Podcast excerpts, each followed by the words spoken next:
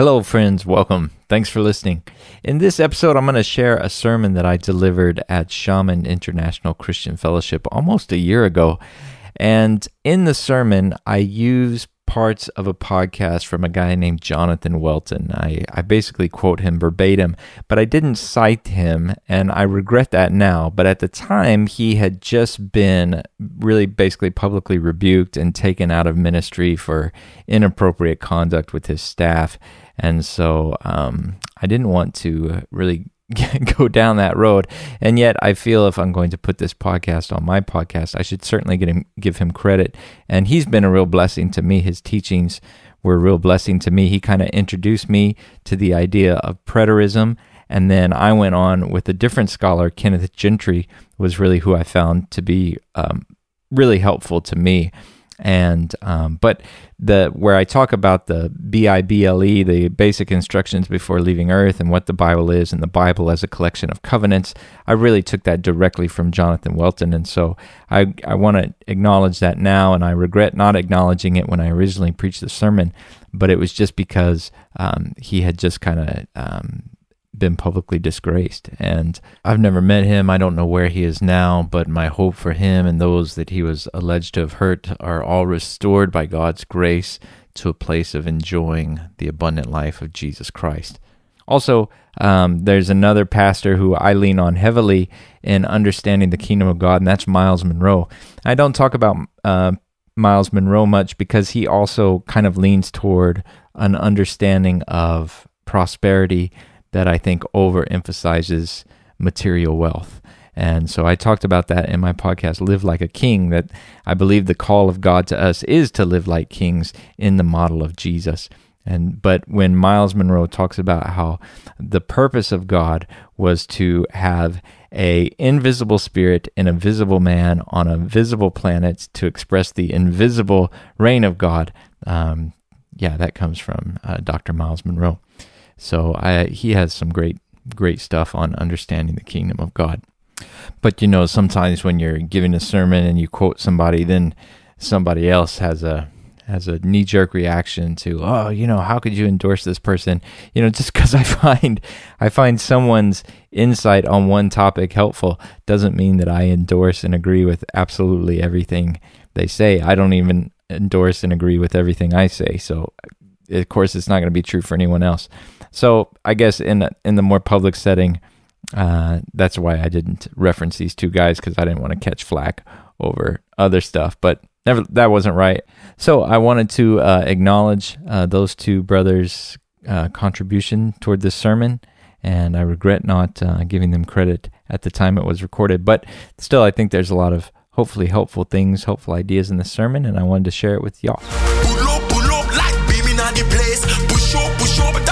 from the place. Pull up, pull up, like beaming on the place. This morning, I want to talk about three really small topics, right?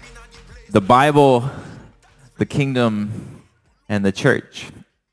And so I don't know how much we'll have time for um, because these are all pretty, pretty big, pretty big subjects. But, um, you know, I, our, our church is it's been a really uh, interesting couple of years that the Lord's been leading us through. And as we pray, um, the leadership prays, and I've talked to other people in the fellowship who are praying for the fellowship. We just have a sense that God is bringing us into a new season, a season of the priesthood of the believer. And that doesn't mean we're leaving behind Pastor Gabe. Uh, we still feel that Pastor Gabe is very much a part of our fellowship, that he's still our senior pastor and will continue to be our senior pastor until uh, God tells everyone that it shouldn't be that way. But uh, he also feels that God is taking us into a new time and that uh, there are many, many gifted people among us, and that maybe God is using this season to uh, to help everybody grow and mature and to step into the fullness of what God is inviting us into. And so I thought it might be useful just to kind of talk about some basic concepts of what we think about the Bible, what we think about the kingdom of God, and what we think about the church. And my goal this morning is not to overpower anyone and to say that everyone has to agree with me and everybody has to think the way that I think. Everyone is powerful to choose for yourselves what you think. You don't have to agree with me. Uh, I could be wrong. And so the better thing to do would be that we just test everything that comes from any source by uh, God's word. And we take it and we allow the Holy Spirit to lead each of us. And we each go before the Lord with whatever idea we have about God or the Bible or the church. And he's the, he's the one who communes with us, that each believer has the Spirit of God living inside of you. So even in 1 John, he says, you don't need anyone to teach you because you have an anointing that teaches you, that we all have access to the Spirit of God. And so my goal is not to make you agree with me, but just to present some ideas that you can take before the Lord and see um, whether or not these things will be useful in helping you walk with, with Jesus and helping you be his instrument here on the earth. So let's pray together, and then we'll look at some, uh, some of these ideas. Father God, you're so good. And there's no way our little minds can uh, comprehend how, how wonderful and how excellent and how good you are. God, we're so small, we're so limited. But in your kindness, Lord, you've shown us your majesty. You've shown us glimpses of your beauty and your excellence. Thank you, Lord. I pray, God, that when we see those things, that we would turn aside. Like Moses, when he saw the burning bush, it caught his attention and he turned aside. Father, I pray that when we catch those glimpses of your beauty and your majesty, we'd be willing to stop and turn aside and pause and, and just enjoy how wonderful you are. God, every lie that has made it has, has stood up against your truth, we pray that it would come down in Jesus' name. God, and I pray that uh, the things I shared this morning would be helpful for people to see how wonderful and how good you are. And that you would get all the glory because you deserve it all. Pray in Jesus' name. Amen. Um, before I get started, and kind of at the risk of seeming a little self-promotional, I wanted to share some resources that I found really valuable. Uh, the first one is a book by F. F. Bruce called "The Books and the Parchments," and it's it's kind of a it's a very accessible book, but it's a little bit academic. It's pretty deep. He goes into how we got the Bible in its current form today and that's really useful if you you know if you're if you're in a place of wondering uh, you know, are the scriptures reliable? Everyone, you know, at church, everyone's preaching from the Bible. We go back to the Bible as our authority. And, and this book talks about the process of how we came to have our English Bible in our hands today. And it's very, uh, it's very interesting. It's a fascinating process. And it actually, uh, I think, will give you greater confidence in the Bible. I think uh, the Bible stands the test of any rigorous, honest academic inquiry into whether or not it's a reliable transmission of what uh, people receive from God. The second one is a podcast, and I couldn't find a good image of it, so that's just a screenshot, but by Andy Stanley called The Bible for Grown-Ups. And that's a much, um, kind of much more surface level introduction than the F.F. Bruce book is but it's just a, it's a four hour podcast. Well, it's probably not even that. It's four 40 minute talks. And if you listen to it on double speed, that's only 20 minutes. So you can do the whole thing in like an hour, an hour and a half. But it's really interesting too. And it's, that's super accessible. It's really entertaining, really fun to listen to. And so that might be a good place to start. Again, if you're interested in where the Bible came from, why do we have these manuscripts? How were they put together? How did they make their way to us? And then on the other two topics, um, I would offer my own podcast. I have a series on there called Christ, Kingdom, and Covenant. And what I do in that series is I talk about these words, Christ, kingdom, and covenant that we generally don't use outside of church. And, and anytime we have a word that we don't use much outside of church, there becomes a danger that we don't really know what it means because the only time we use it is in this very specific context. And so in my podcast, I dig deep into what is a Christ? What is a covenant? What is a kingdom? And uh, maybe that will be useful for you. But let's start this morning uh, talking about the Bible. And, you know, there's a lot of um, I mean, the Bible is so important. There's so much to be said about the Bible, right? So the Bible has 66 books. It was written by over 40 different authors, over 1,500 years of time coming together. The word Bible comes from the Latin word biblia, which means books. So it's a, a collection of books that have come to us, um, passed down through the centuries. And the way we approach it, I think, is really important because it affects our expectations when we begin to read the Bible. And so I know that well-meaning people and, and people who love me and who wanted the best for me, they said things to me about the Bible that uh, gave me certain expectations. So, you know, some people might say to me, well, the Bible is your basic instructions before leaving earth, right? The B-I-B-L-E. Like this is the book that's going to tell you what to do before you leave earth. Uh, or some people said, this is God's love letter to you, right? Okay. Or, you know, at, at times in my life, people would present the Bible as a, uh, a roadmap. This is a map of how you should live your life.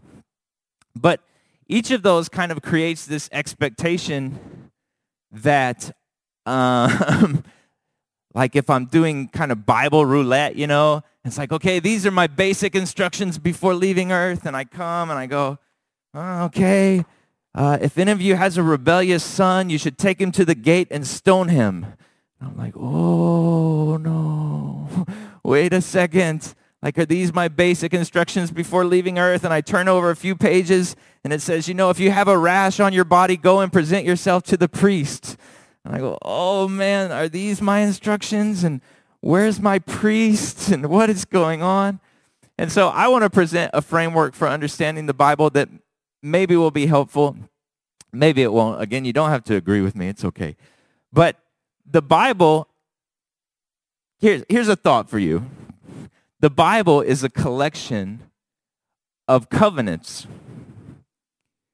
And each time God made a covenant, there would be a canon of literature that went with that covenant. So, uh, you know, I know we talk about New Testament and Old Testament, and that word testament actually comes from the Greek word covenant that got translated into Latin testamento, and then the King James translators decided to use that word in English as testament. But really, it's talking about the testament, uh, the covenant. And so, but the Bible has more than just two covenants. It's more than just the old covenant and the new covenant. The Bible actually has five covenants in it. So there's God's covenant with Noah, there's God's covenant with Abraham, God's covenant with David, uh, God's covenant with Moses and the people of Israel, and the new covenant that Jesus makes that uh, Brother Pete referred to this morning in communion. And so the Bible is a collection of these covenants. And each time people in the ancient world made a covenant with one another, they would write down the history behind the covenant, why they were making the covenant.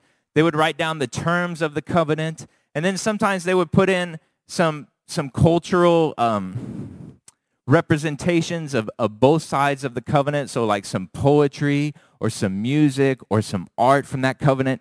And so when uh, in the ancient world, if two tribes or two chiefs or two kings made a covenant together, they'd write out the terms of the covenant and the history, and they'd take the covenant and they'd put it in a box. Sounds a little familiar, right? And then each tribe would take the box back to their God that they served, and they would say, if I don't obey my terms of the covenant, my God will punish me. And if you don't obey your terms of the covenant, your God will punish you. And that's really interesting to understand because when God comes to Israel and he makes a covenant with them and they put it in a box and they take it back, now you see God playing two roles in the covenant. Because the covenant is not only with God, He's their covenant partner, but He's also their God that's going to punish them if they don't keep the covenant.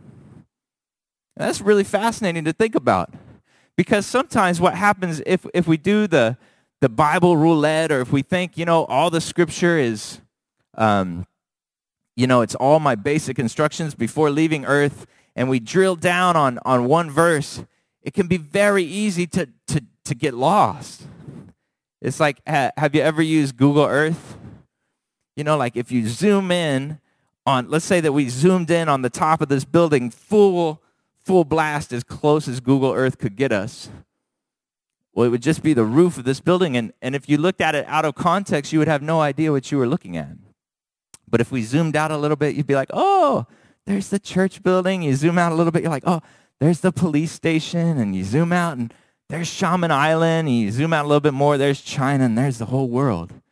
And sometimes our approach to the Bible is like that. Or, you know, if you walked up to a really famous painting and you got really close, you'd be like, what does this, what does this color mean?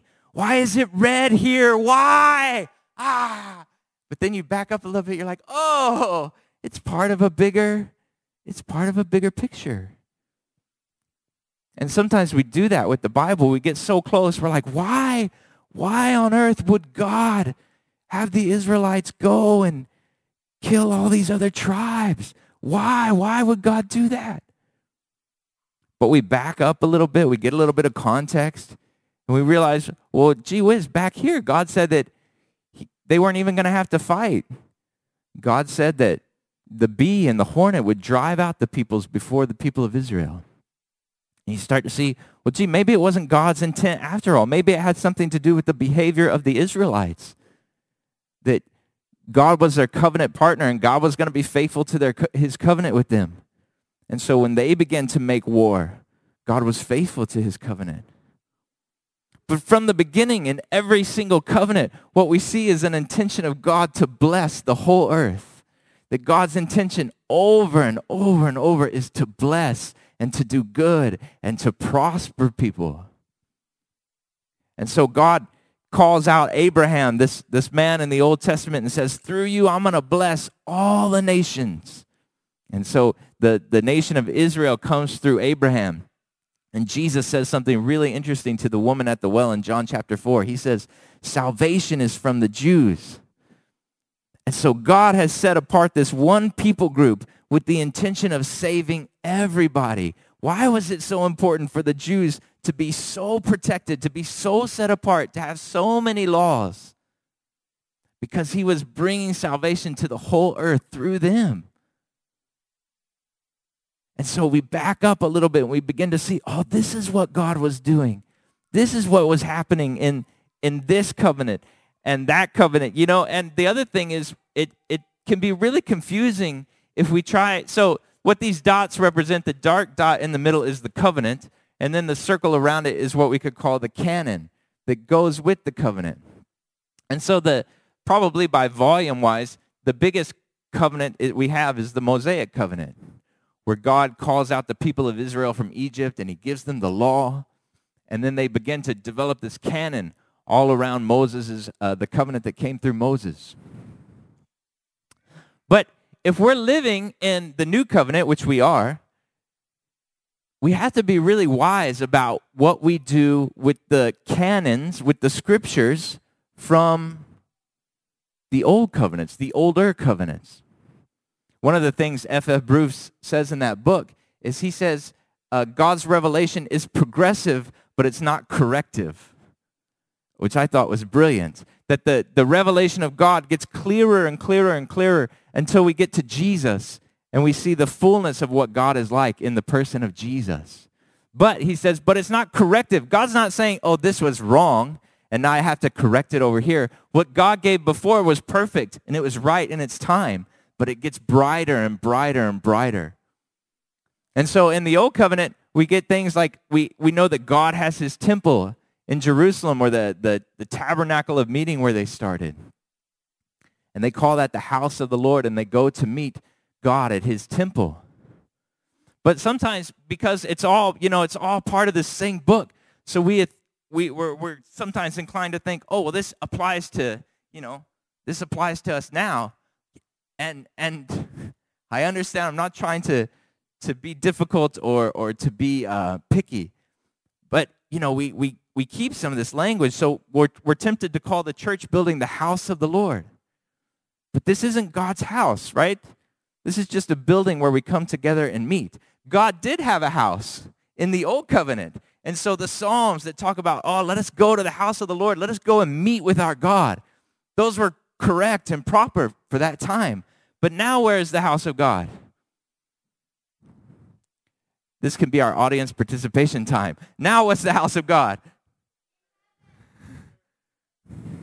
Wherever you are, the church. Yeah, what's the church? The church is not this building, right?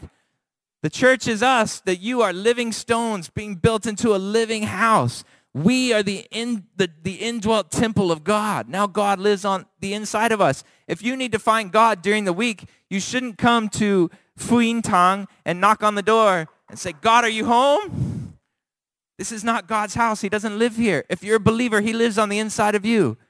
If you're not a believer, become one. And then God will live on the inside of you.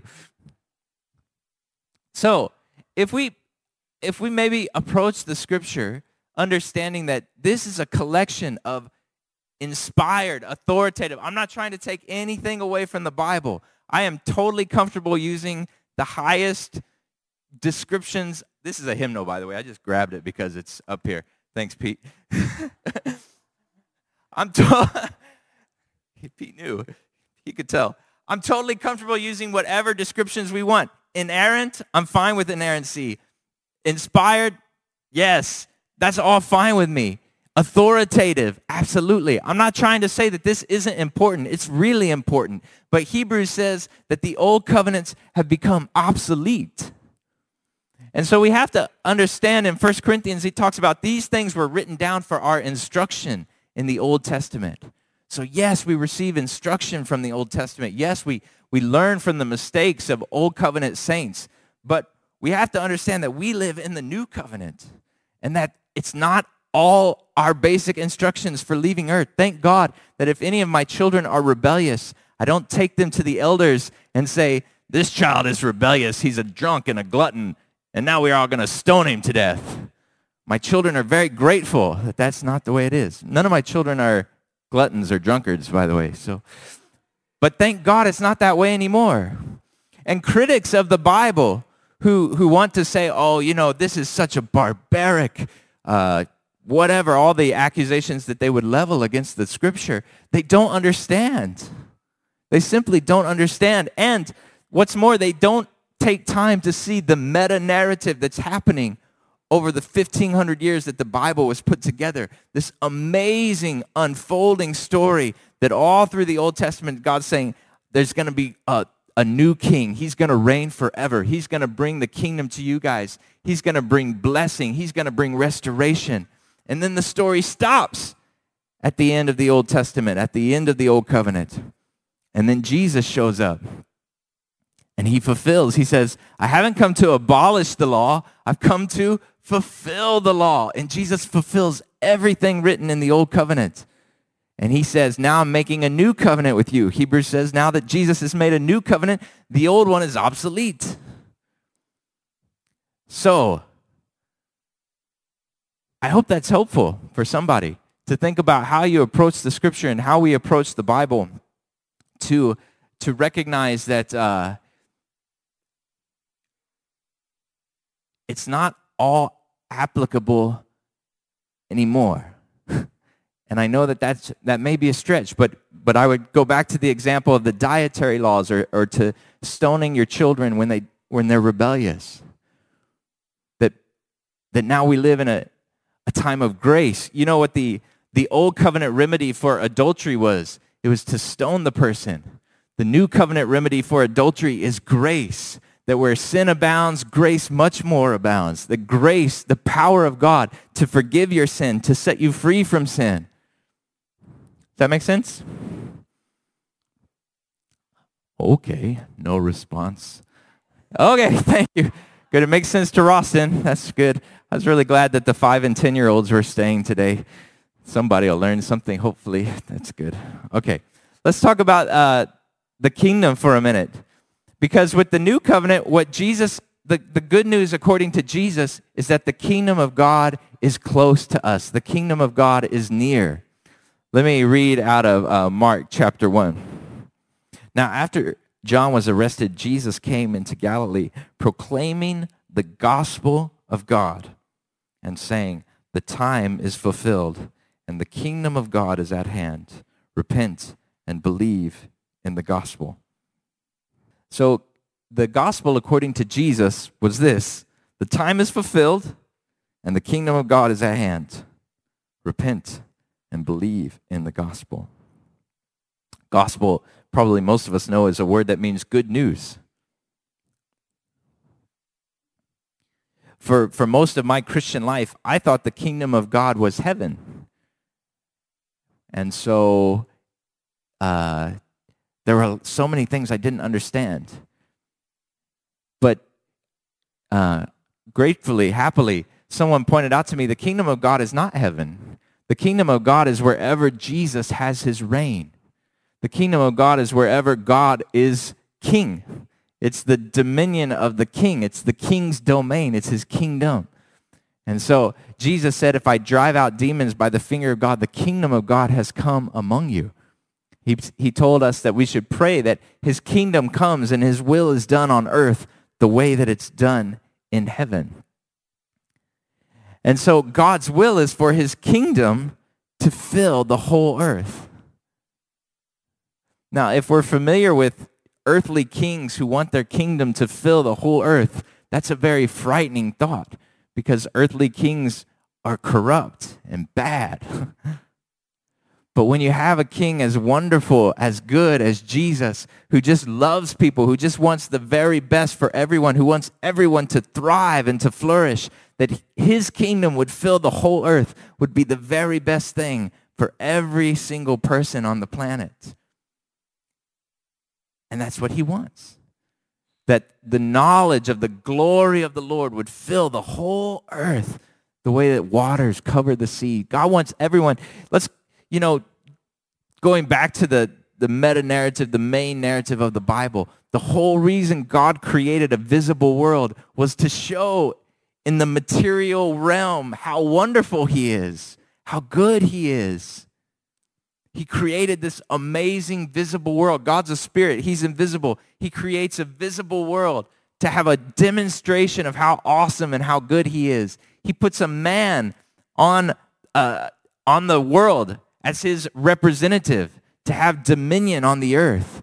He makes him in His image. He says, I want you to be as I am on this earth, to, to exercise my domain, to care for it, basically to love it and to take care of it and he gives the people a choice. You can do that with my life on the inside of you through the tree of life, or you can decide for yourselves and you can make a choice what you think is right and what you think is wrong, the tree of the knowledge of good and evil. And humanity makes a choice. They say, Well, I don't think we really need your life in us. I think we'll do it on our own. I think we'll, we'll try and decide what's good and what's bad. And God warned them, right? He said, In the day that you eat of the tree of the knowledge of good and evil, you will die. But they make that choice anyway. And that is why there's so much brokenness and pain and sin in the world. That was never God's intention. Never God's intention for sickness and starvation and deprivation to be part of his creation. So, why on earth would God allow a system that would be capable of so much brokenness. C.S. Lewis writes about this really amazingly in, in one of his essays in Mere Christianity. But he talks about that uh, this is the price of having someone be free to love or not to love. That if, if you want someone to love you, they have to be free not to love you.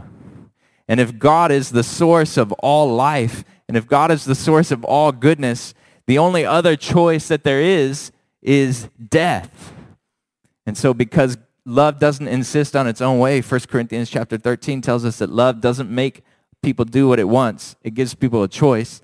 And so God let them have a choice because he loved them. God lets you have the very same choice. That the God of the universe honors you so deeply and honors me so deeply is amazing to me. He honors us so much by allowing us to choose. You can serve me or you cannot. But know this, He's the source of life.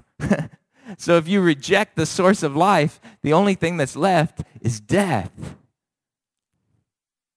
So God sees the brokenness, man chooses to rebel, man chooses to take the knowledge of good and evil, and ever since, that's how mankind lives. That's why in uh, Ephesians chapter 4, verse 17, he says, Don't be like the Gentiles anymore in the futility of their thinking. That that's how Gentiles make decisions. They look at a, they look at something and they say, "Hmm, is that good or is that evil?" Uh, I think I'll do this. And what's frightening to me is the worst choices that humanity makes is when we think we're doing something good. Like if you talk to any terrorist who ever did anything to harm people, they would be convinced in their heart that they were doing a good thing. This was a good thing that I did. If you talk to, to Hitler or to, to any dictator, they would be saying, No, what I'm doing is right. What I'm doing is good. And this is what happens when we try to decide for ourselves what's good and what's evil. Is we begin to call the things that are evil good and the things that are good evil. My wife and I were counseling a family, and they had four children, and um, they were they were uh, they they were from here and they were in difficult financial circumstances and she got pregnant with number 5 and my wife and I were saying what a blessing congratulations this is going to be great and everyone else in their lad uh, somehow the sermon got edited right there. I don't know exactly who was uh, behind that, but um, basically, what I said is everyone else in their life said that that was bad that she got pregnant. Everyone else in their life said like this is a curse. This isn't a good thing. And and and that's just the opposite of what God would say. God would God would be rejoicing. I've blessed you with these five beautiful children. And the thought of killing one of them, that's wicked. But the world says, no, that's right. That's good. Yeah, go ahead that's, that, that will be inconvenient for you. That will be a burden for you. And so we see the, the brokenness and the sinfulness that comes from humanity trying to choose for themselves what's right and what's wrong. And so Jesus comes and he brings the kingdom of God to this earth. The good news of Jesus is that the kingdom of God is near to each one of you. Each person can live under the reign of Jesus. Did you see that the gospel was not, if you don't want to go to hell, pray this prayer and you can spend eternity with God. That was not the gospel that Jesus was preaching. Jesus was saying, let your life come under my reign. You can have the opportunity for me to be your king. That was the gospel of Jesus. I'll be your king. And people who see clearly, Jesus told parables about it. He said, The kingdom of God is like a precious treasure. Someone finds it in a field and they sell everything they have so that they can get the treasure. Man, someone who sees Jesus clearly says, Jesus will be my king. Jesus will rule over me. Yes! I want that. I want Jesus to be my king. Thank you, God. You're willing to rule over me and direct my life. Thank you, Lord. But other people see that and they go, whoa, whoa, wait, wait, wait, wait, wait. I think I kind of I'm kind of interested in going to heaven, but this whole Jesus being my king business, eh, I don't know. And it's just because they're living in the in the tree of the knowledge of good and evil, they still think that they're better than Jesus at determining what's good and what's evil, what's right and what's wrong. It's funny that, that people would be interested in going to heaven, but not be interested in obeying Jesus as king. That doesn't make sense.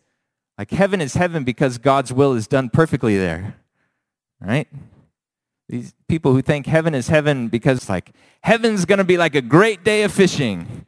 I'm just like that's so wrong. like no.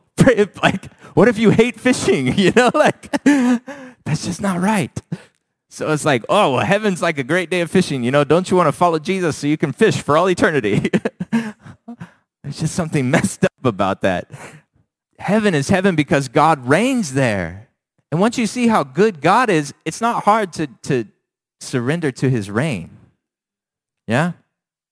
All right. So that brings us to the church.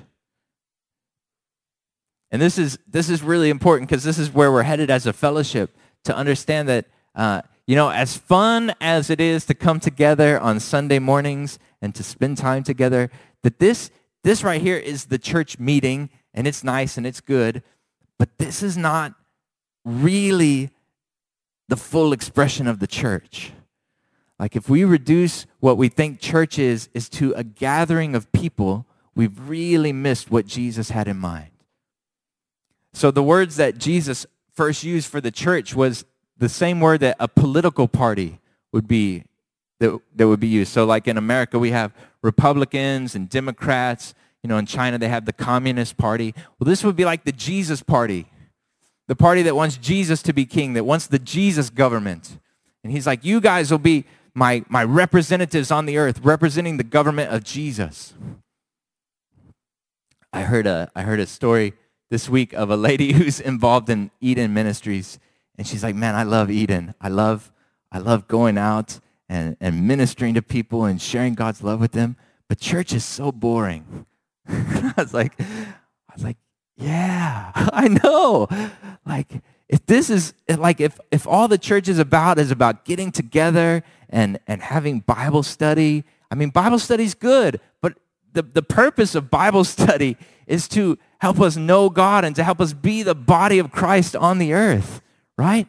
And so the church is supposed to be the expression of Jesus' body on the earth, going out and caring for people. Like that's so much more exciting than this meeting. I love the meeting. You guys know. Like I'm here, I'm happy to be here. I love coming here. I love worshiping and singing with you guys. I love hearing the word. I love meeting people from all over the world who have encountered Jesus. But God wants to use this to build us up to go out and to be something more than just a collection of people who meet on Sundays. And this is where we feel like God's taking us to be the priesthood of the believers. It's not about raising up, like, there's not even enough Sundays in the year for everyone to get up and, and preach. The, the, the, the time that happens here from whatever 11:30 to 12 is not the ministry of the saints. Ephesians chapter 4, I think it's verse 12, says that this is to equip the saints to go and do the work of the ministry, which is to represent Jesus to the world. And so when, when Brother Stephen goes to his workplace and he's, you know, taking care of all these kiddos and loving them and, and expressing the life of Jesus to them, or you know whatever situation that you go to work in or wherever you go to school that you're the expression of the body of Christ. You're the expression of Jesus to the people you're around. That's what the church is yeah? That's what that's like actually kind of interesting. Like I don't blame people for thinking church meetings can be boring. I hope you're not bored right now. I'm really sorry if you are. But uh, yeah sometimes church meetings are are are, are boring. What was it um oh, I can't remember, but a few weeks ago, Hudson was Hudson was just being really honest with me. Hudson's my youngest son. He's eight. He's like, Dad, that last song didn't sound good at all. like, he's like, that last song, I was like, oh, what's going on? I was like, thanks, Hudson, for that feedback. No one else will tell me that, so it's good to have someone in your house who will be like, oh, Dad, that was really bad. You know, ooh, you probably should practice that one some more. But yeah, like coming and sitting in these rows and whatever, that is not the fullness of what Jesus is inviting us to. Jesus is inviting us to learn how to walk in step with the Spirit, that every moment of every day, like uh, Brother Stephen said, I need the every nanosecond, every microsecond. I just want to be aware of what God's doing and what He's doing around me and participate with Him. And that's what the church is called to be. We're not just a meeting, guys. We're the expression of the body of Jesus on the earth. Yeah? Okay. Praise the Lord. Let's take a moment and uh, respond to the Father and just, just hold our lives before Him. Maybe, maybe you, uh, if, if you were from a background like me, maybe you just grew up hurt, kind of understanding the gospel as, well, I don't want to go to hell when I die, so I'll, I'll pray and receive Jesus. But I want to invite you to respond to the gospel that Jesus preached that the kingdom of God is near and that you can make Jesus your king and he can rule in your life. And I want to invite you to be part of the church that says, I'm going to become the expression of Jesus to every kid who gets on my boat, to every kid I take camping. I'm going to be the expression of Jesus. That is for Paul, by the way. He takes kids boating and camping. but for wherever you are with your, with your fellow classmates, with the other grad students, with the kids in class, whatever situation you're in, that you say, I want to be part of that. I don't just want to come to meetings on Sunday and have that be my Christianity. I want to be involved in the kingdom of God spreading all over the earth so that everyone can see how good God is. So let's take a minute. Jennifer, would you mind just playing softly? Thanks so much. Let's just take a couple minutes and respond to the Father. If that's if that's resounding in your heart, just respond and say, "Father, I want to be that. I want to be the expression of Jesus."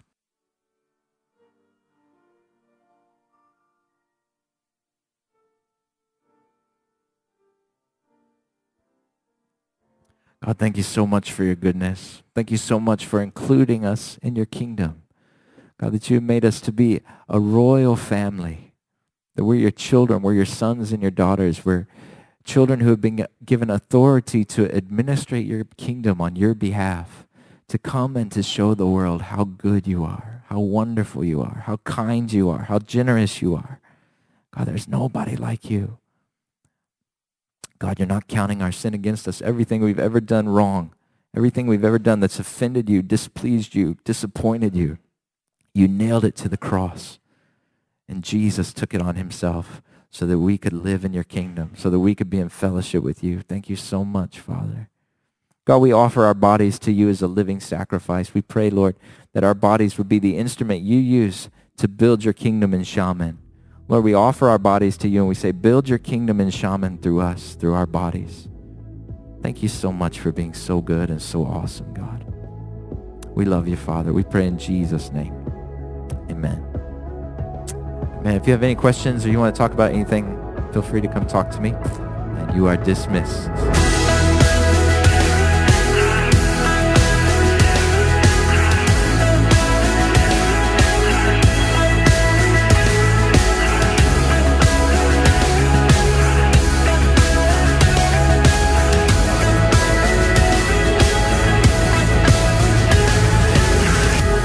every breeze that blows and every stream that flows we hear your tenderness.